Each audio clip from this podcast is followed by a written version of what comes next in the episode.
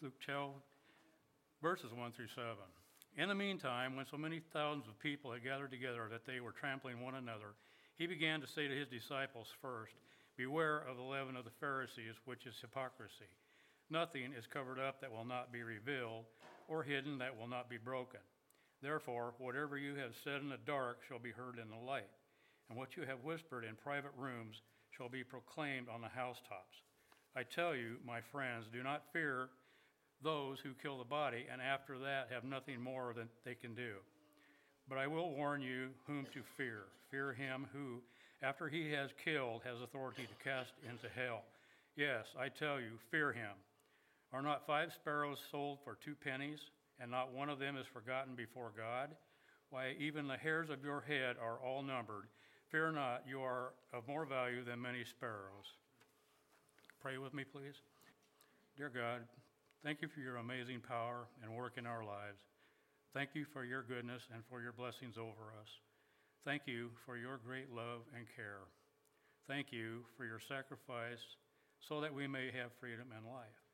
Forgive us for when we don't thank you enough for who you are, for all that you do, and for all that you have given. Help us to set our eyes and our hearts on you and our pastor's wise teachings today.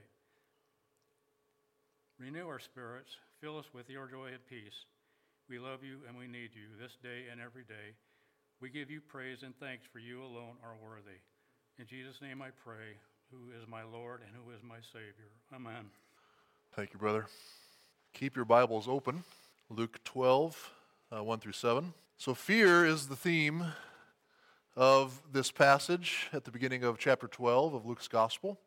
Uh, if you have your Bibles open, you can see that fairly clearly, especially in verses 4 through 7. Uh, if you look at those verses, the word fear is there five different times in those four verses. Our passage deals with the fears of disciples. And Jesus points out fears we should have and fears we shouldn't have. Fear has been something that has been on the minds of many um, in this past year, different fears for different things. More recently, there have been many who have greatly feared what might happen to our livelihoods now that there is a new administration in the White House. Before that, there was the great fear of what might happen in the election. Prior to that, throughout the summer, there was the fear of what was happening to our country because of the many protests and riots that were going on in our nation's cities. And of course, overshadowing all of those fears were the fears related to the virus. In light of all that, uh, what was going on in our nation in this past year, there was one particular fear that was evident in light of each of those major cultural events that we experienced. But this was a fear that wasn't talked about as much, nor did I observe many people admitting to it, but it was definitely evident. I'm referring to the fear of what others will think of us if we don't follow all the health and safety protocols, or if we send our kids to school, maybe with a cough or a, a runny nose, or depending upon the political views of the people in your social circles, maybe you are afraid to be caught not wearing a mask in those circles. But in, in other circles of people, you were afraid of what they would think if you did wear a mask. So, in, in the midst of the outcry over racial injustice early last summer, many people felt a lot of social pressure if they are on social media to make a statement on where they stood on those social issues. And of course, many were afraid of, of saying the wrong thing, of the response that they might get for what they say, or some were afraid of what others would think of them if they didn't say anything at all. So there's definitely something that has been revealed this past year, and it is how dominating a concern the fear of man is for so many in our society. The coronavirus is bad, but the fear of man is an even greater plague that we have lived with for far too long. So we'll consider that plague both today and next Sunday as Luke's gospel has brought us to a section where the Lord Jesus addresses it in his teaching, particularly in preparing his disciples for persecution and facing hostility for identifying themselves with Jesus. And friends, in the time that we are living in, we ought to prepare ourselves for greater and greater social pressure to be put on us to keep quiet or to totally reject biblical teaching. So Jesus is helping us to prepare for that here in this text. So, our main theme for these verses, verses 1 through 7, chapter 12, is that when we truly fear God, we will be set free from the fear of man. When we truly fear God, we will be set free from the fear of man. Uh, three sections here. Verse, the, the first section is verses 1 through 3. And the heading over that is Beware, hypocrisy is a real danger for the religious. So, verses 1 through 3 again. In the meantime, when so many thousands of people had gathered together that they were trampling one another, he began to say to his disciples first, Beware of the leaven of the Pharisees, which is hypocrisy. Nothing is covered up that will not be revealed, or hidden that will not be known. Therefore, whatever you have said in the dark shall be heard in the light, and what you have whispered in private rooms shall be proclaimed on the housetops. So, the opening phrase of chapter 12 points us back. In the meantime, it points us back to the end of chapter 11, where we were, where we were back in November. The last time that we were in the Gospel of Luke, Jesus was invited here into the home of a Pharisee, and at that dinner, Jesus began to challenge the hypocrisy of the Pharisees, how they cared so much about their outward acts, and yet inwardly, in their hearts, their hearts were very cold to God and to others.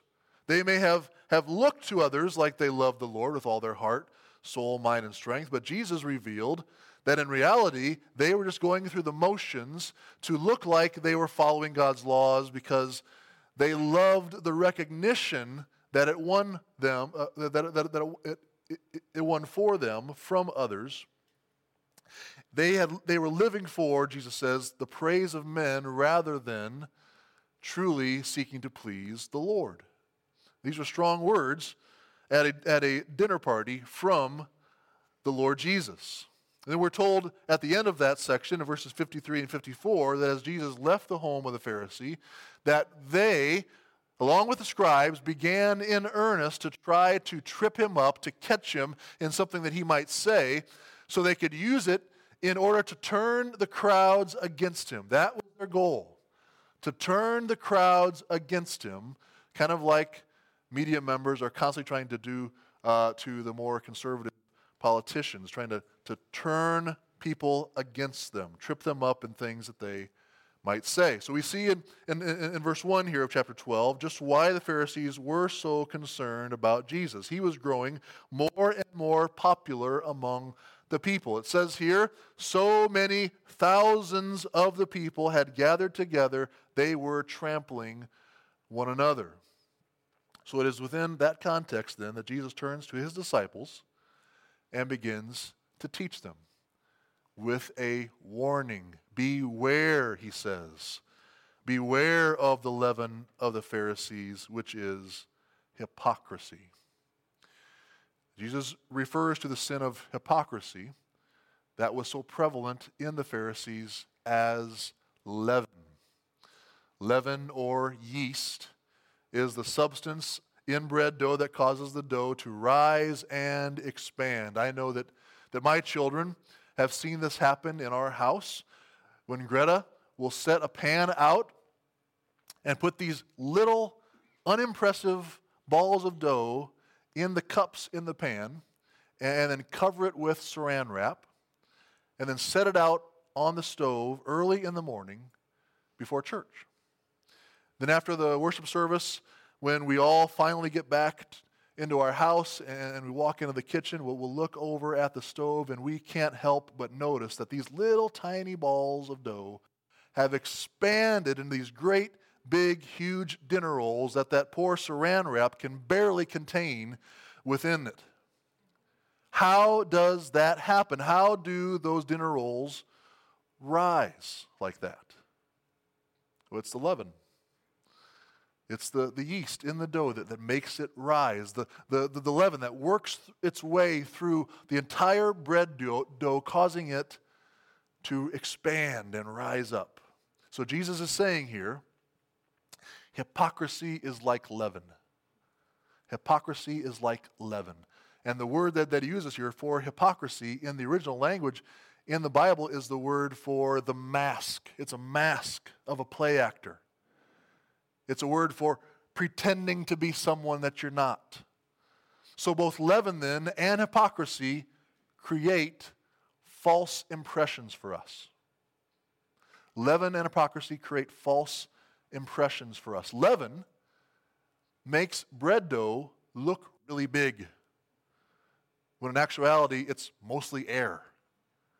There isn't much substance there. And religious hypocrisy makes someone seem to be close to the Lord and a faithful example to follow, but in reality, there isn't much substance to that person's faith. God is not dwelling within that, that person and empowering them. They really don't have a close relationship, a close relationship with the Lord, even though they might put on a good act like they do. So Jesus is warning his disciples and us that hypocrisy is something that we may not even notice is a part of our lives. It, it, will it, start small, but eventually it will work its way through our hearts and it will take over our, our whole demeanor. We will all be tempted to hypocrisy because we all have within us this desire to look good in front of others, this desire to impress others. We just we are just like the Pharisees of Jesus of that day. We have this desire to be seen, to be noticed, to be honored and respected. And here were these disciples surrounded by thousands of people.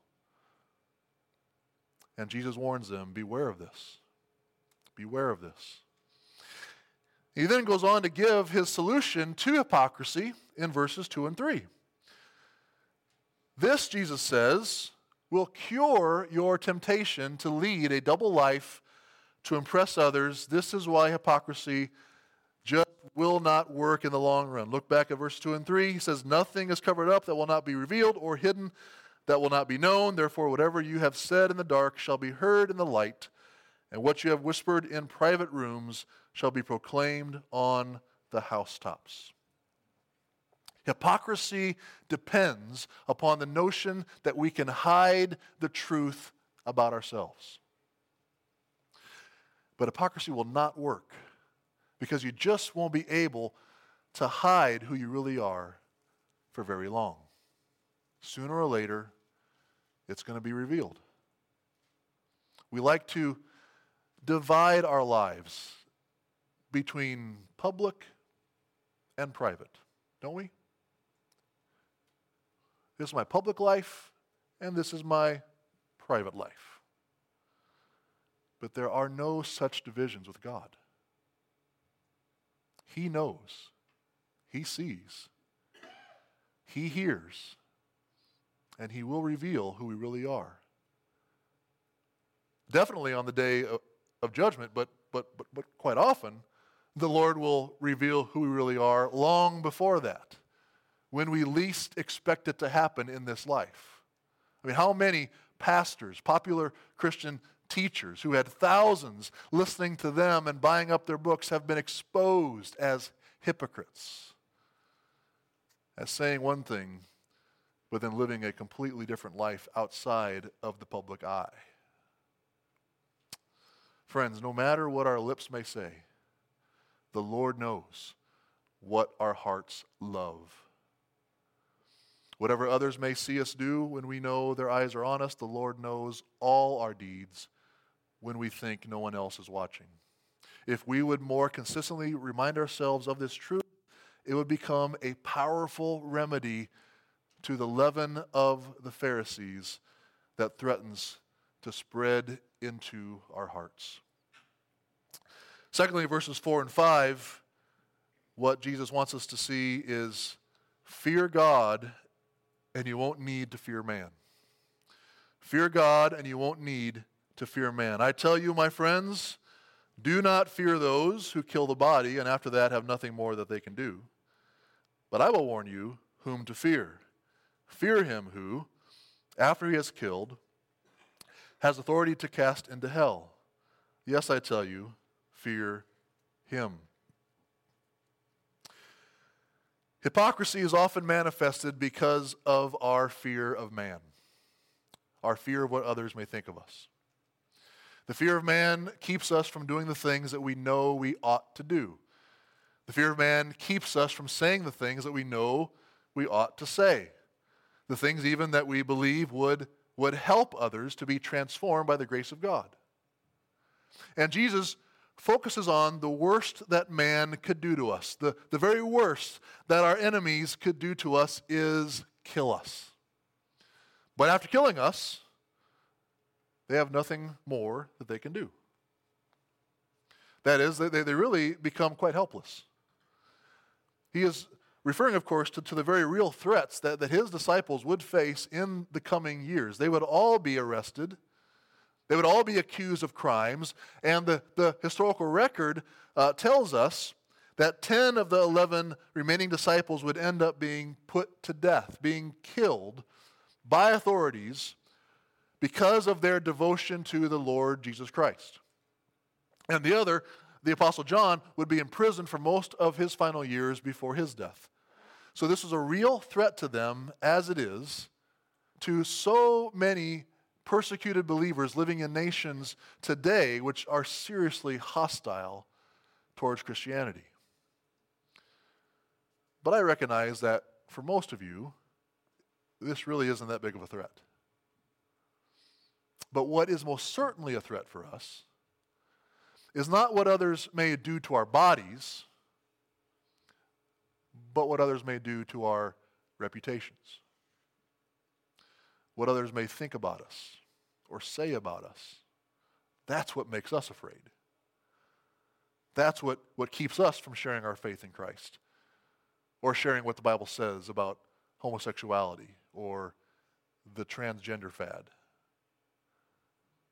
The fear of man is a big deal for us. J.C. Ryle said to his congregation in the late 1800s he said, The fear of man is one of the greatest obstacles which stand between the soul and heaven. The remedy that, that Jesus prescribes for, for the fear of man here in verse 5 is what we're going to look at next. But I will warn you whom to fear, Jesus says. Fear him who, after he has killed, has authority to cast into hell. Yes, I tell you, fear him. The remedy for our fear of man, Jesus says, is the fear of God. Jesus re- reveals the foolishness of fearing others more than God. They can only kill you. They can only, only kill our bodies. Rather, we ought to fear God far more than we fear others. For God has both the authority to put us to death and then to cast us into hell. That is into eternal conscious torment, suffering his just wrath against our sin and unbelief. That is the incredible authority that God has and what he can do and will do if we don't fear him rightly. So, one, one thing that is clear to us from this verse, so clear that we are in danger of overlooking it, is that Jesus assumes there is life beyond the grave and that there is a time coming when you will face God in judgment. That's what he's assuming here. That's what the, the disciples assumed. That's what most of the people that Jesus was talking to assumed, not what people assume today. what you do with God in the here and now, how you respond to hearing God's word in this life, will have a direct effect on the next life, on how the next life will go for you, and also how the day of judgment will go for you when you stand before God. So let's be real clear. Jesus doesn't assume that everyone will just be welcomed into heaven when they die, like the majority of our neighbors believe today. Jesus says that there is a hell reserved for all those who don't live their lives in the fear of the Lord. And that there is one person who has the authority to cast into hell, and it isn't us. We don't get to de- decide that. It is God Almighty. Hebrews 9:27 says, "It is appointed for man to die once, and after that comes judgment." And Jesus is telling us here, it is a good idea for us to fear the one who will judge us, to take him and his words very seriously. In a, a sermon I heard on the fear of the Lord once, I can't remember who the preacher was, but he gave me this very helpful way to understand just what the fear of the Lord looks like in the life of a believer. We, we hear the fear of the Lord a lot. Not all of us really understand what does it mean to fear the Lord? What does it mean to live in such a way that I'm fearing the Lord? Well, here's, uh, I thought, a very helpful way um, to uh, describe what it means for a believer to live in the fear of the Lord. He, he said, considering all of the Bible's teaching on the fear of the Lord, that it comes down to, to, to three T's trusting, trembling, and transformation. Trusting, trembling, and transformation. Living in the fear of the Lord. So when someone hears the, the, the, the Word of God and believes it, trusting, when you take what it says seriously, when you know in your heart that your, your greatest problem in life is that you are a sinner, for that's what the Word of God says, and that God is a holy, righteous judge who will hold you accountable for your sin, then you are walking in the fear of the Lord. You're trusting what God's Word actually says. One of the most striking ex- examples of this for me is, is 2 Kings chapter 22, when uh, Judah was under the reign of King Josiah. So, following the reigns of two evil and idolatrous kings, Manasseh and Amon, Josiah began to have the temple repaired. And in the process of the temple being repaired, the high priest at the time, Hilkiah, found the book of the Lord. And, and it says he passed it on to King Josiah's secretary, who, who read it. And he immediately knew that this was a book that King Josiah ought to know about. He ought to hear what this, what this has to say. So he brought it to the, to the king and read it out loud to him. Now, the book was most likely the book of Deuteronomy. And when King Josiah heard the word of God from Deuteronomy read to him, we are told in 2 Kings 22 that he tore his clothes. He heard God's word from Deuteronomy read to him, and he tore his clothes. That, that is, he was utterly shocked and dismayed and very grieved. For he had heard, probably for the first time, the word of God. And, and Josiah realized that, that all of Judah, all of his people, were in big trouble with God. For they had to be under God's condemnation. For they had not been paying any attention to what God's law said. They had not been taking God's word seriously at all. The fear of the Lord was evident in King Josiah here, for he took God's word seriously. He trusted that what it said was true, and he then trembled before the Lord, tearing his clothes, for he recognized that they were under God's judgment. And then the fear of the Lord led to a great transformation for Josiah and the people of Judah. We read about it there in, in, in 2 Kings 22, verse 13. Josiah said to his servants, Go Inquire of the Lord for me and for the people and for all Judah concerning the words of this book that has been found. For great is the wrath of the Lord that is kindled against us, because our fathers have not obeyed the words of this book, to do according to all that is written concerning us. And this then led to sweeping reforms for God's people under Josiah, including restoring the celebration of Passover, which had not been re- remembered for several generations. So the fear of the Lord in the life of a believer looks like one who trusts that God's word is true, that it will all come to pass, and that there is a God whom we will all face one day. And so there's trembling in the believer's heart because of this reality, for the believer recognizes that because of his guilt, that he stands condemned before this God. But because the believer trusts in God's word, particularly his gospel promises, there is transformation. He changes his behavior. He changes the way he treats others. He changes how he talks about others because of his fear of the Lord. Not to earn God's favor, but because he has been empowered now by the Holy Spirit, he wants to honor the one who saved him through sending his son to the cross. That's the transformation that comes. A life is changed, a life is transformed by the fear of the Lord. So, does that describe your life? Are you living according to the fear of God? Do you take what he says seriously? Has your life been transformed by what you have read in God's Word? And lastly, verses 6 and 7 here we need not fear for our lives when they are in God's sovereign hands. Are not five sparrows sold for two pennies, and not one of them is forgotten before God? Why, even the hairs of your head are all numbered. Fear not, you are of more value than many sparrows. So Jesus offers us another solid reason for why we need not fear those who kill the body, and that is because our lives are not in their hands, they are in God's sovereign hands.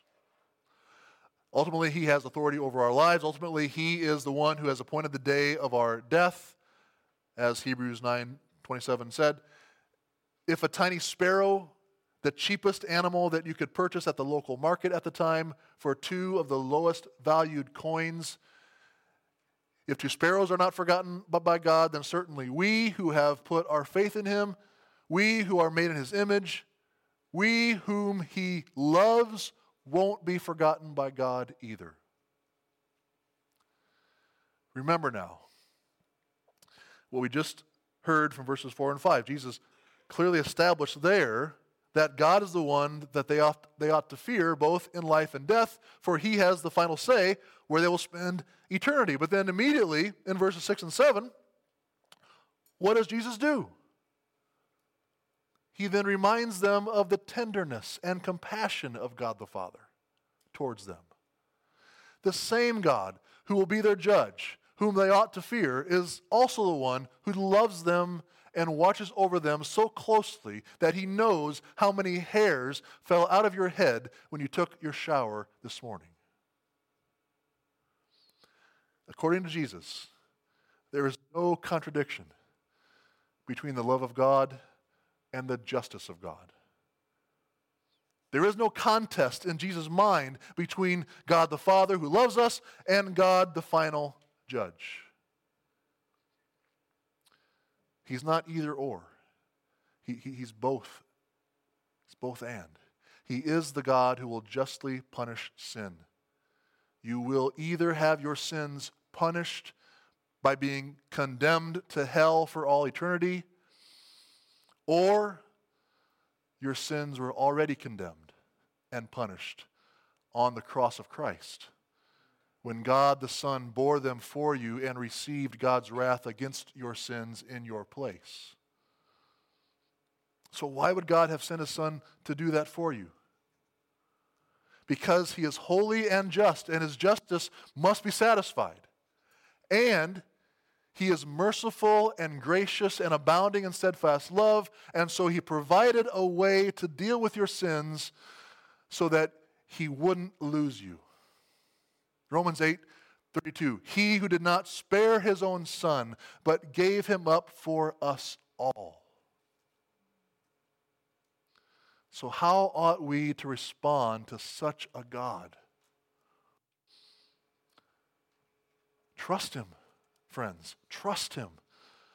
Tremble before such a holy, loving God and be transformed by His words. Fear the Lord, for that is the beginning of wisdom. Years ago, I listened to a message of a man who was transformed by the fear of the Lord. His name is Joseph Tson. He was a Baptist pastor who served in Romania for many years while it was under the totalitarian communist rule. In the 1970s, in communist Romania, it was against the law to preach the gospel.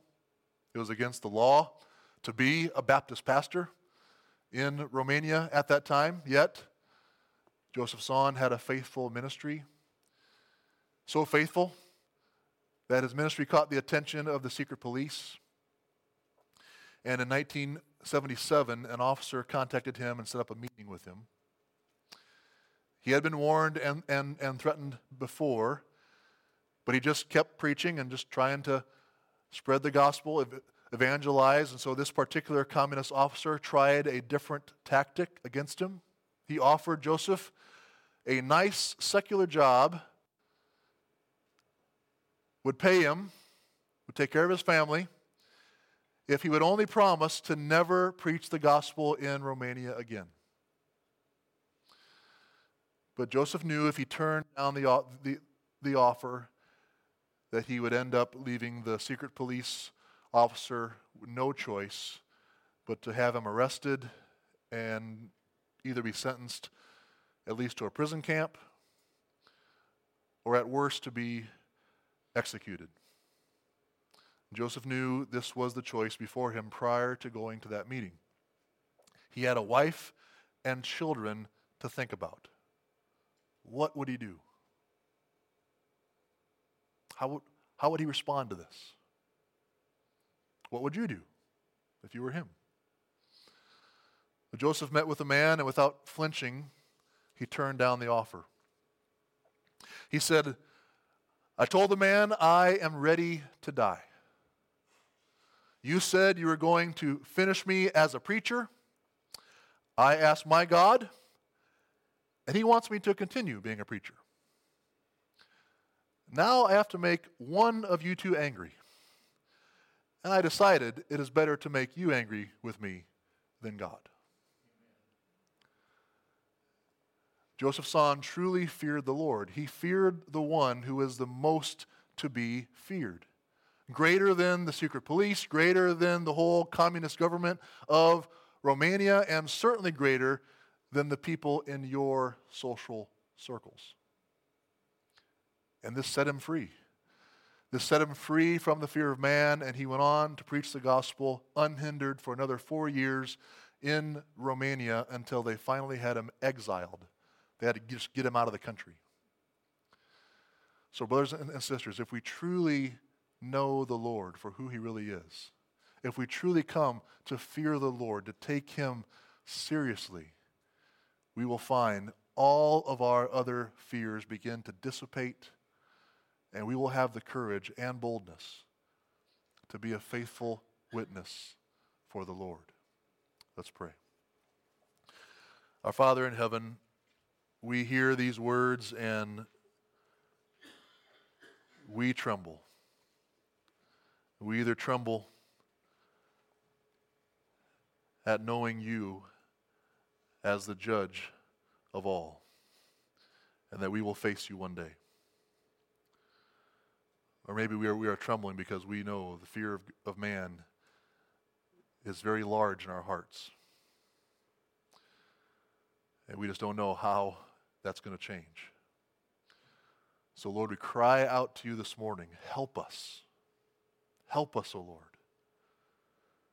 Give us eyes to see the reality of the truth of your words. And we pray that your Spirit would empower us, Father that we would more and more